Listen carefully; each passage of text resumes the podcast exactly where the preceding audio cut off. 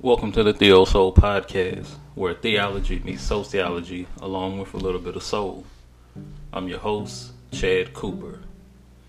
On today's episode, we're going to be dealing with Sunday School Sundays. This is when we set aside some time for Christian education. We'll go over a Bible lesson that includes scripture verses, a brief introduction and background of the lesson setting then a verse by verse exposition that will break down the verses.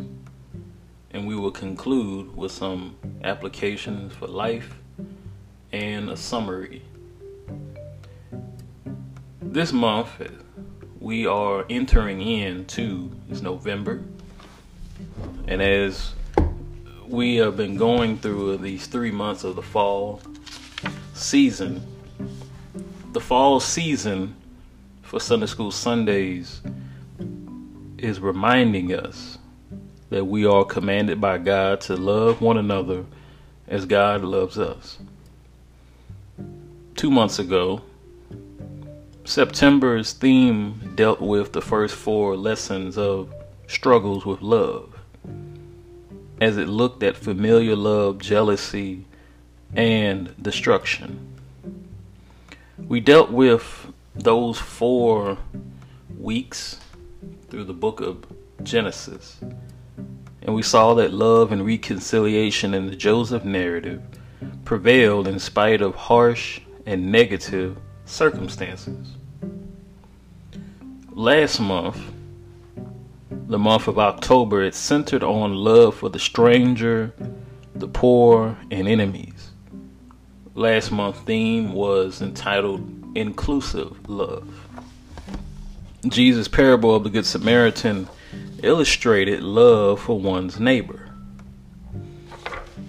Today, as we look at week number nine in this fall teaching series, our theme for November is entitled Godly Love Among Believers. As we'll close out November with weeks 9 through 13, we deal with today's topic of loving by serving or upside down love. We're going to be dealing with the gospel according to John chapter number 13 verses 1 through 15 and then verses 34 through 35. Verse 15 is our key verse to memorize today. It says from the King James Version, For I have given you an example that ye should do as I have done to you. That is John chapter 13, verse 15. Our lesson setting takes place um, the year AD 27 from Jerusalem around Passover as Jesus was assembled with his disciples in the upper room. As we look a little further, we see this passage is set in the Gospel of John.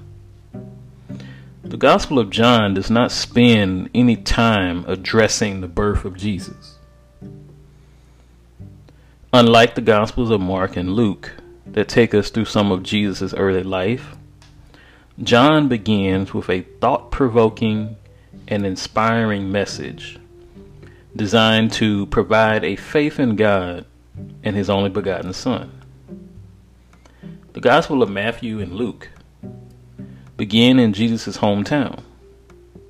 John's Gospel, however, begins before time see reference of John 1 and 1. In the Gospel of John, Jesus is a deity. He is God.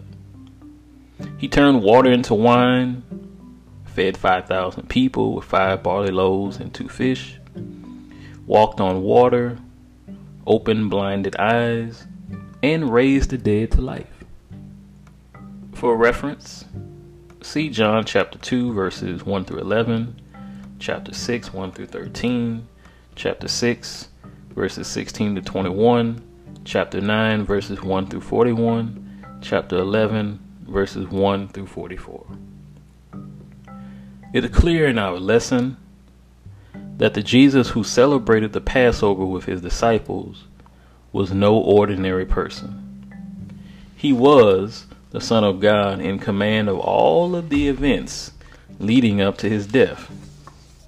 Each character simply played a role. But the scene in our lesson was Jesus' final teaching to the disciples who would be tasked with carrying on his mission to preach the kingdom and build the church.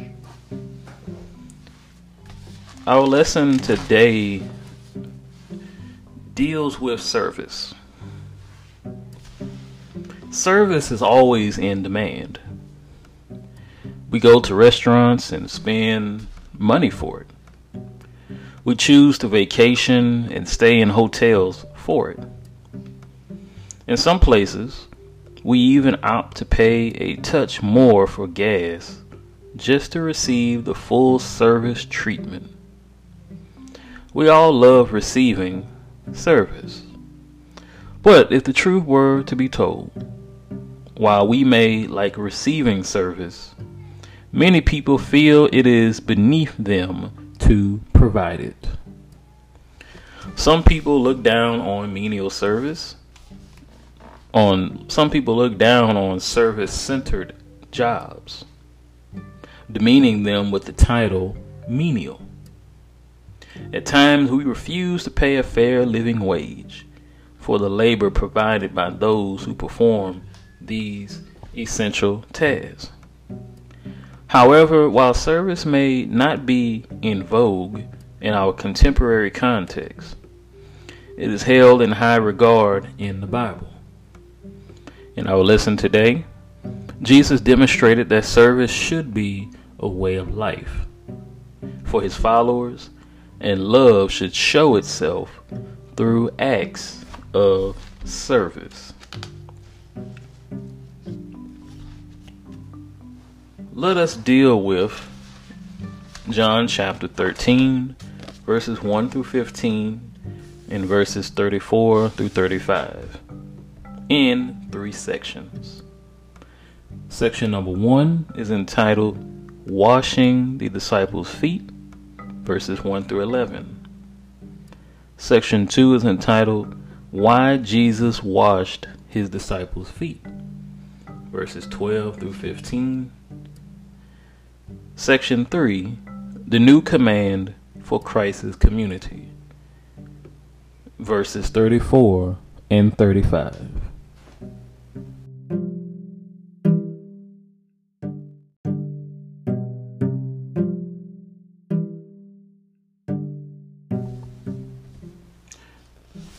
Verses 1 through 11 for section 1. From the King James Version, it reads Now, before the feast of the Passover, when Jesus knew that his hour was come that he should depart out of this world unto the Father, having loved his own which were in the world, he loved them unto the end. And supper being ended, the devil having now put into the heart of Judas Iscariot, Simon's son, to betray him. Jesus, knowing that the Father had given all things into his hands, and that he was come from God, and went to God, he riseth from supper, and laid aside his garments, and took a towel, and girded himself. After that, he poured water into a basin and began to wash the disciples' feet and to wipe them with the towel wherewith he was girded. Then cometh he to Simon Peter, and Peter saith unto him, Lord, dost thou wash my feet? And Jesus answered and said unto him, What I do, thou knowest not now, but thou shalt know hereafter. Peter saith unto him, Thou shalt never wash my feet. Jesus answered him, If I wash thee not, thou hast no part with me. Simon Peter saith unto him, Lord, not my feet only, but also my hands and my head. Jesus says unto him, to him, He that is washed needeth not save to wash his feet, but is clean every whit. And ye are clean, but not all. Verse 11 For he knew who should betray him. Therefore saith he, Ye are not all clean.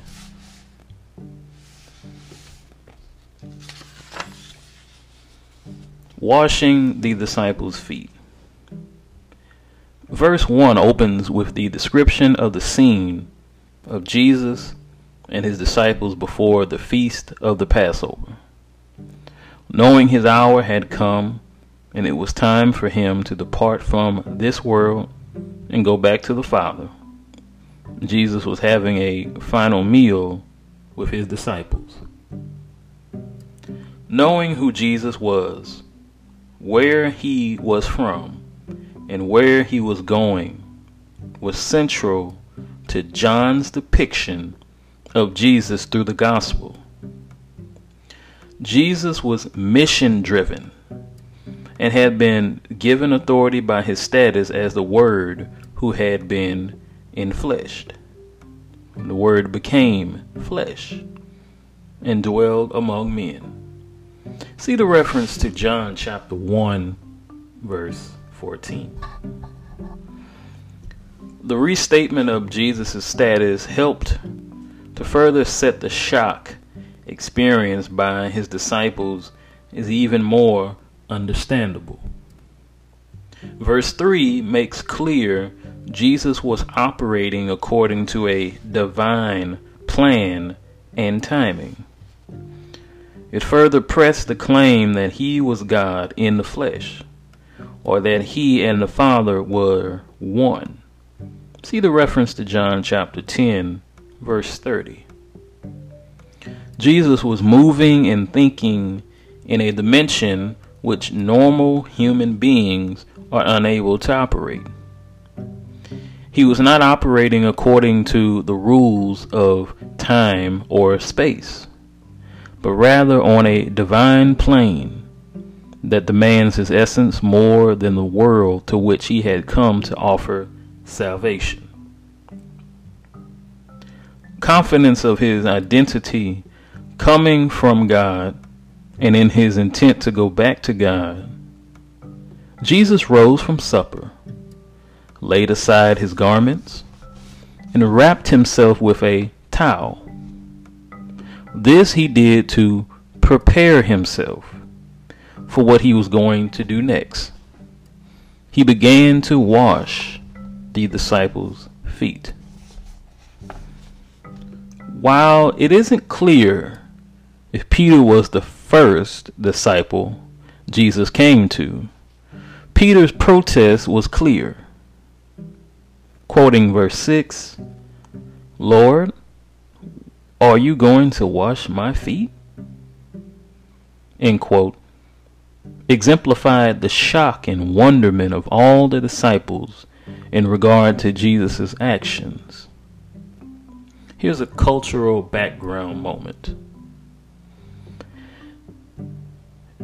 In ancient Near Eastern culture, being at someone's feet, being stepped on, or even being struck by someone's shoe was a tremendous insult.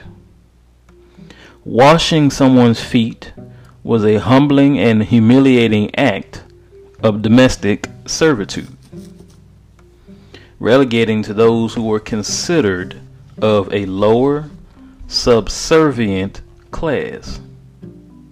It's no wonder Peter and the rest of the disciples were apprehensive about Jesus washing their feet.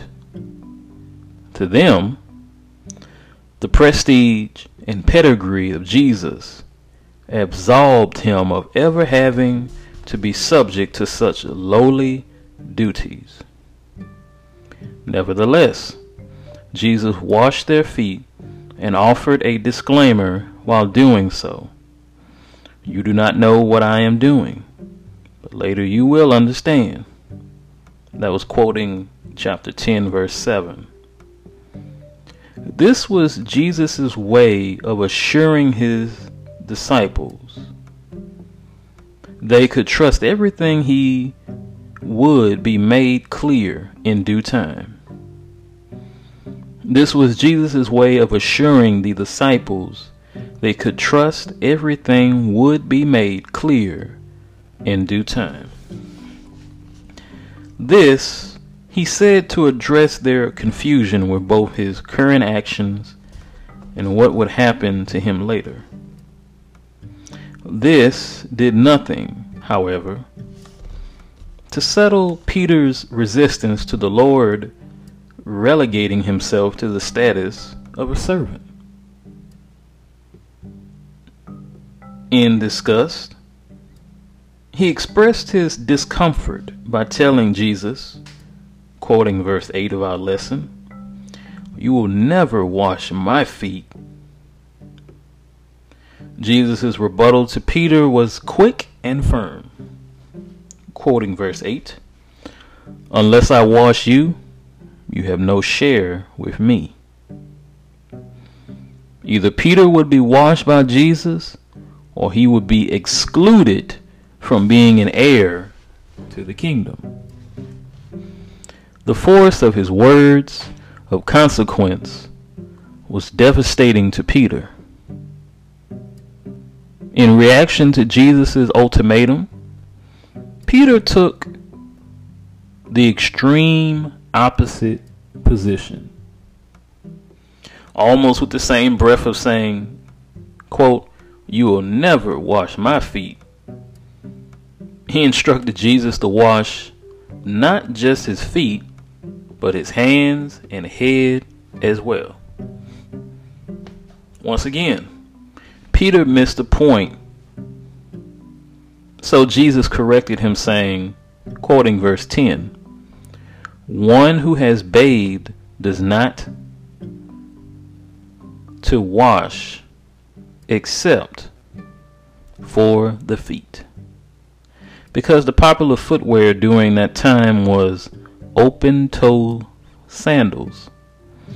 The feet always were dirty and in need of washing.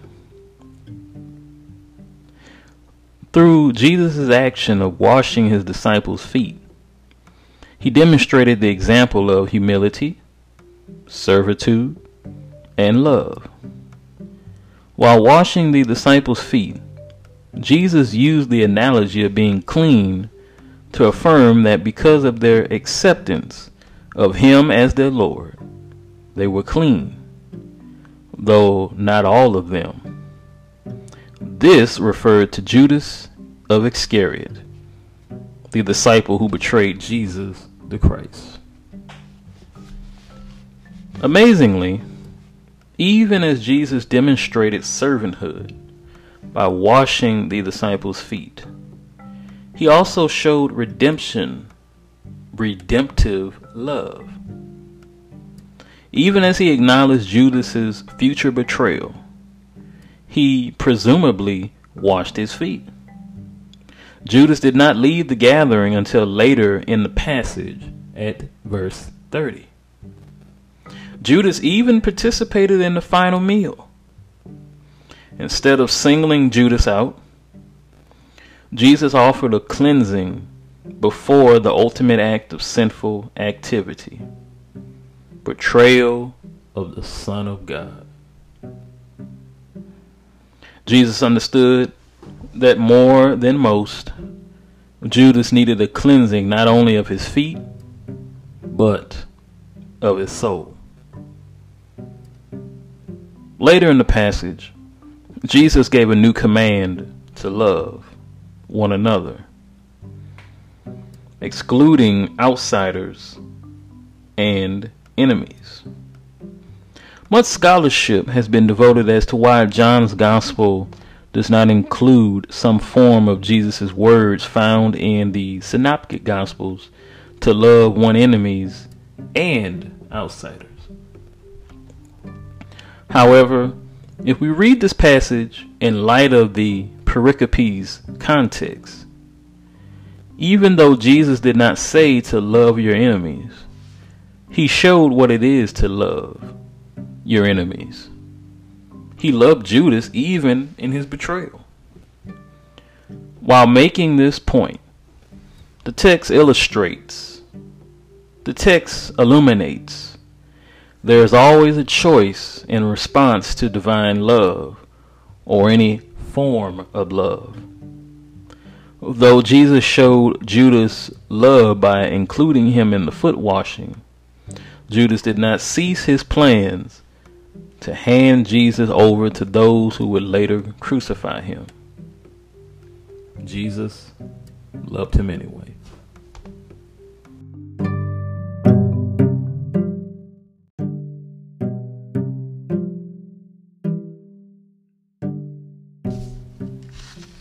Section 2, we will read verses 12 through 15 and talk about this topic of why Jesus washed his disciples' feet. From the King James Version. So after he had washed their feet, and had taken his garments, and was set down again, he said to them, Know ye what I have done to you? Ye call me Master and Lord, and ye say, Well, for so I am. If I then, your Lord and Master, have washed your feet, ye ought, ought also ought to wash one another's feet. For I have given you an example that ye should do as I have done to you. After Jesus washed the disciples' feet, he sat down again. Focusing attention on what he just did, Jesus asked rhetorically, quoting verse 12 of our lesson, Do you know what I have done to you? After reaffirming his position of authority as teacher and Lord, he explained the intent of the act. Quoting verse 14 If I, your Lord and teacher, have washed your feet, you also ought to wash one another's feet. His point was to set an example of the relationships he expected in the future community of his believers. If he, the greatest of them all, willingly served them, then there was no excuse for any of them to disdain service quoting Mark chapter 10, verse 43 and 44, it says, Whoever wishes to become the great, become great among you, must be your servant, and whoever wishes to be first must be slave of all. This passage exemplifies a technique called greater to lesser. In other words, as Jesus was the greater, the lesser disciples should follow suit. And as much as this text points to the servanthood of Jesus, it also notes his lordship. Verse 14 reverses the order of teacher and Lord from verse 13 to emphasize Jesus is Lord before he is teacher. It is a question of the deriv- uh, derivation of authority. Jesus' authority did not come from his ability to teach or correctly explicate the teachings of the scripture. Jesus' authority was placed in his position as Lord. his ability to teach was derived from his status as Lord. This breeds a type of circular thought that continuously emphasizes the magn- magnanimity of his choice towards service.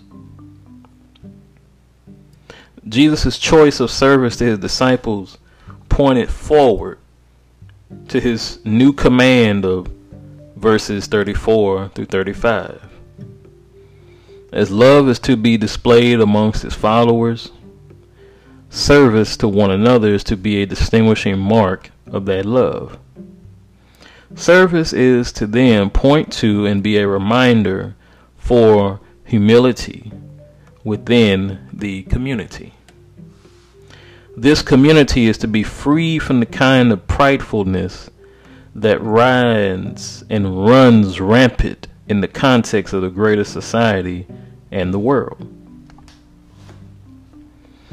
One of the ways human pride manifests itself in a stratified society is in refusing to take the lower role. End quote. Jesus took the lower role. His followers are to do the same. To take the lower position is a type of self sacrifice. This, of course, was the greatest act of Jesus as he gave over his life for the world. Washing the disciples' feet was only symbolic for a greater sacrifice that would come later.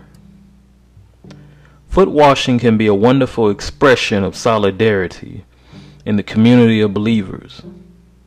However, it is not the act so much as it is the spirit behind the act. In this way, foot washing is an act of preparation. It prepares one for greater acts of service that requires humility and the spirit of a selflessness.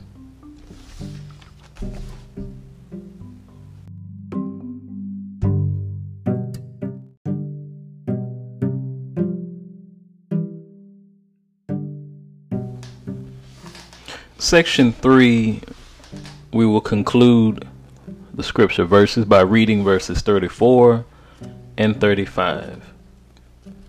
From the King James Version, it reads A new commandment I give unto you, that ye love one another, as I have loved you, that ye also love one another. By this shall all men know that ye are my disciples, if ye have love one to another.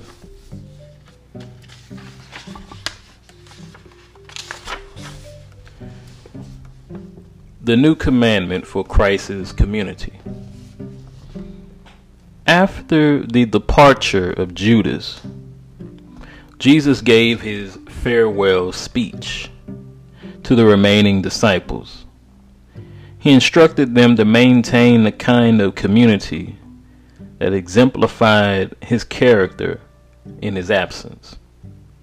Jesus gave them a new command to love one another as he had loved them.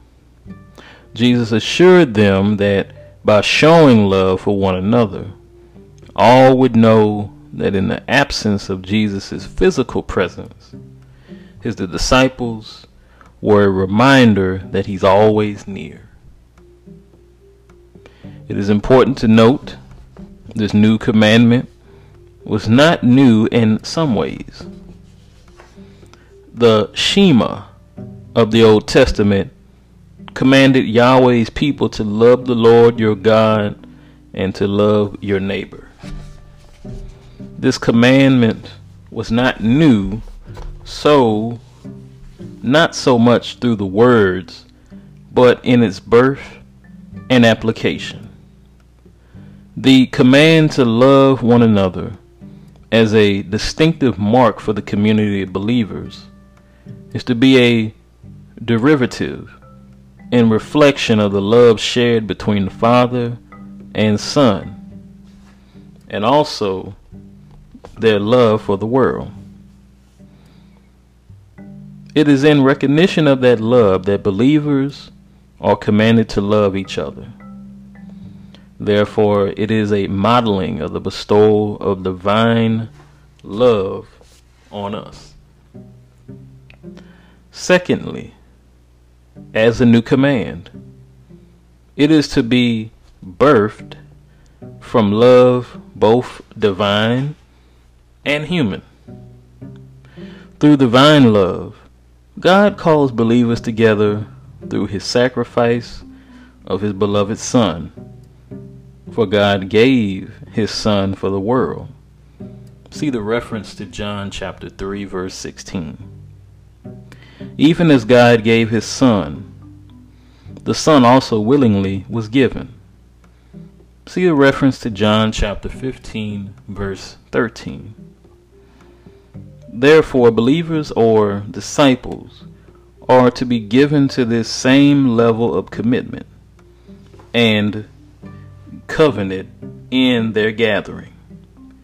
The community's continued gathering in love and through love points back to God's extravagant love for humanity.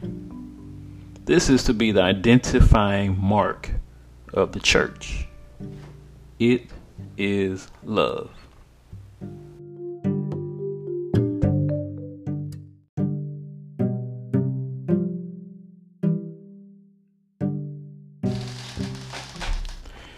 As we conclude the Bible lesson, for this Sunday School Sunday episode, let's look at some life application. To be ruled by love is to be governed by the heart, a heart that has surrendered to the will of God. Love is the fuel that directs our actions towards serving God and God's people, which is why the love we show can be measured by the service we render. This is the primary message Jesus was stressing with his disciples. If their love and respect for him was sincere, then Jesus' example of serving them by taking on the role of a servant and washing their feet would serve as the model they were to follow upon his departure from them. Jesus' example for the disciples in our is ours as well. As believers, we are to lead the world in service, kindness, and justice. In doing so, we confirm God's presence through the expression of our love. The more matured our growth in God, the more humbled we ought to be in our willingness to serve God's people. Let's talk about it with a discussion question.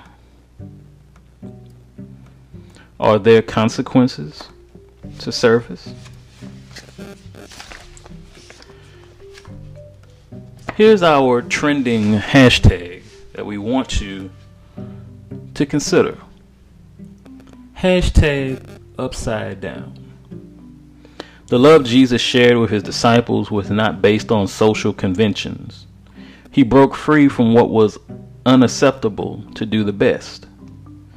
Share your views tag us. Hashtag Sunday School Sundays. Hashtag Theo Soul Podcast. And also tag us at CJ Cooper929 on Twitter and Instagram, as well as on Facebook, Chad Cooper. And use the hashtag Upside Down Sunday School Sunday and Theo Soul Podcast. It's those three hashtags. This has been another episode of the Theo Soul Podcast, where theology and sociology are found. I'm your host, Chad Cooper. This podcast can be found on many platforms, including Anchor, Google Podcasts, Spotify, Breaker, and Radio Public. Just search the Theo Soul Podcast. As we said before, you can find us on different social media platforms. On Facebook, you can look us up, Chad Cooper. On Instagram and Twitter, you can find us at CJ Cooper 929. Feel free uh, to drop some words of encouragement, or you can dialogue with us about as you read the Bible lesson and listen to the podcast episodes. There are ways to donate. You can donate to the podcast if you feel led to do so via Cash App.